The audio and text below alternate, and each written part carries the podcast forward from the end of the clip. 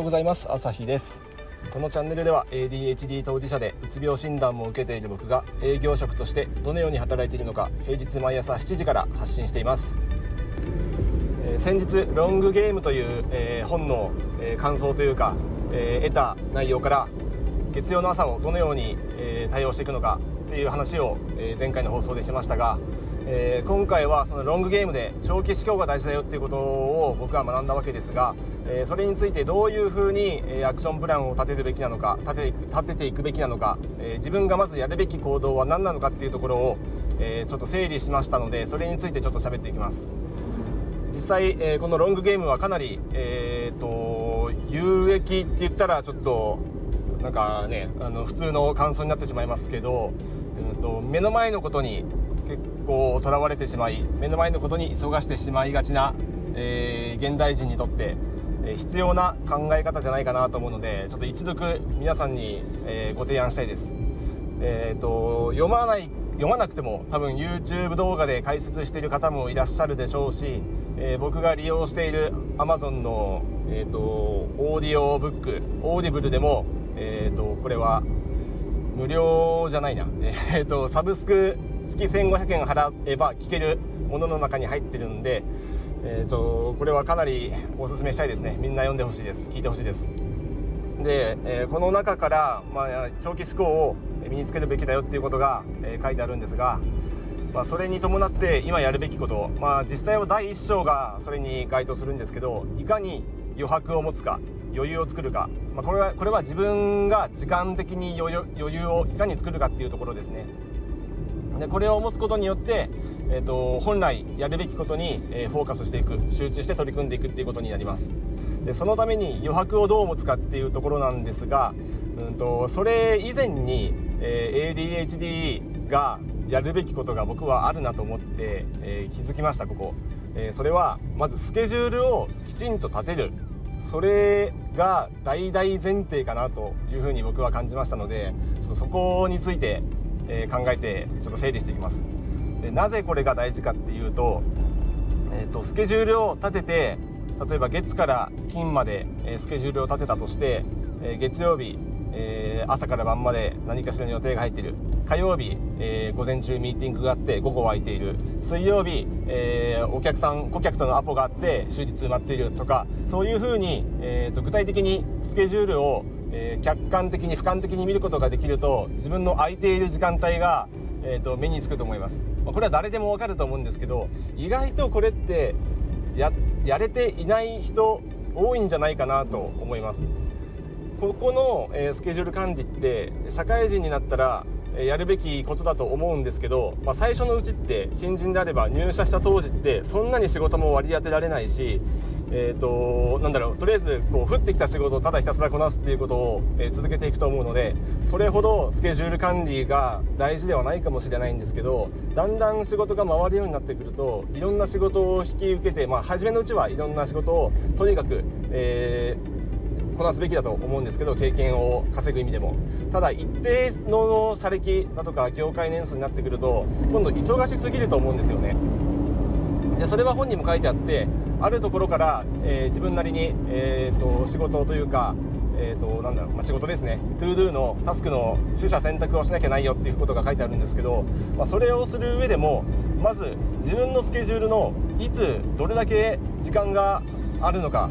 ここを抑えていないと、仕事を受けていいのか受けちゃダメなのか、ここが全く判断つかないわけですよ。でもし、判断できたとしても、例えば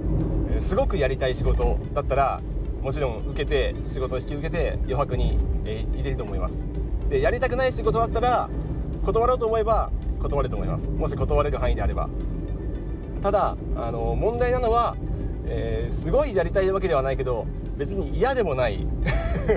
断るほどじゃないけど、めちゃめちゃやりたいよ、手を挙げてでもやりたいよ、じゃんけんで勝ってでもやりたいよっていう仕事じゃない場合どうするかなんですよ。でここで大事なのは、そのスケジュール的余白がまず抑えられているかが大前提、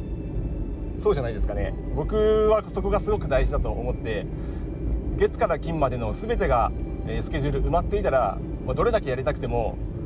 やることはできないし、仮に絶対やりたいとしたら何かをスケジュールをキャンセルしてそこに入れなきゃいけないのに、スケジュールを把握できていないと無理くり空いている時間に押し込む、もしくは、就業時間を超えて残業してでもやろうとする。これが忙しすぎる、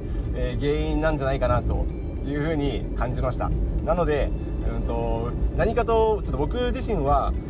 この仕事を受けるべきかどうしようかっていうのを結構どのように判断したらいいのかなとか、どういうふうに自分がやることとやらないことを判断したらいいのかなっていうところに、その選択に判断にフォーカスして考えてしまっていたんですけど、そもそも自分のスケジュールがきちんと明確になっていない、これが諸悪の根源かなっていうふうにちょっと反省をしました。なので、必ず1週間先まで、月曜の朝の時点で、金曜日の夕方まで、やることが明確になっていて、スケジュールが自分自身できちっと、管理できている、把握している、これが、まず第一歩、アクションプランの一つ目じゃないかなというふうに感じましたので、月曜の朝、昨日のこの放送でいうと昨日の朝ですね、ここで、ちゃんとやることが、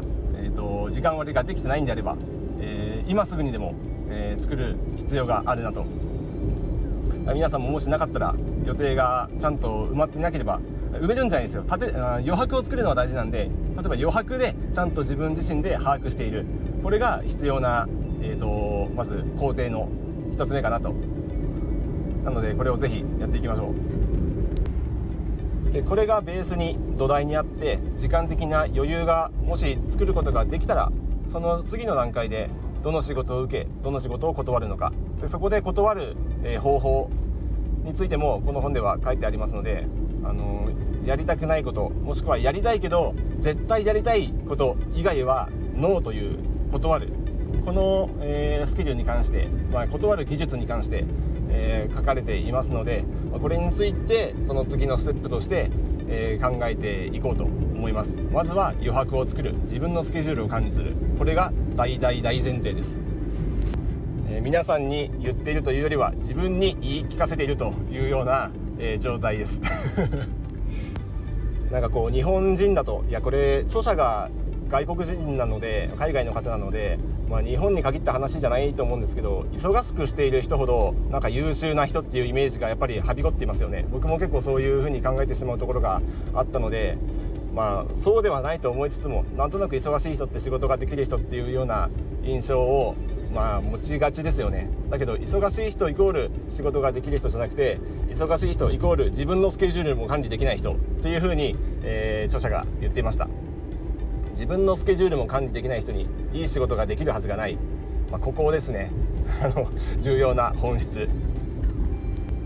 いや分かりますよ、忙しいですよね。僕も毎日忙しいんで、自分で別に優秀だと思ってないし優秀だったらこんなことになってないし、だからどうにかしてこの忙しさを、解消したいと思いつつも、その忙しいスケジュールを組んでいるのは誰ですかっていうところですよ。僕自身ですなのでそのスケジュールが、今こういう状態になっているのは、こんなに忙しいのは他でもない自分のせいであるというところを考え、そんな余裕も気持ちも時間も余裕がない人にいい仕事を振れるかと言われたら、僕は振りたくないそんな人にお願い事はしたくない。だっていつどんなミスをされるか分かんないので、だからまず時間的に余裕を持ち、時間に余裕が生まれたら気持ちにも余裕ができますので、そういうふうな手順を踏んで、時間に余裕を持って気持ちに余裕を持っていい仕事をしていけるように、一つずつやっていきましょうという話です。また次のステップになりましたら、お話ししたいと思いますので、引き続き、よければフォローして聞いてください。もし参考になった方いましたら、いいねボタンを押してもらえると励みになりますので、よろしくお願いします。ではまた。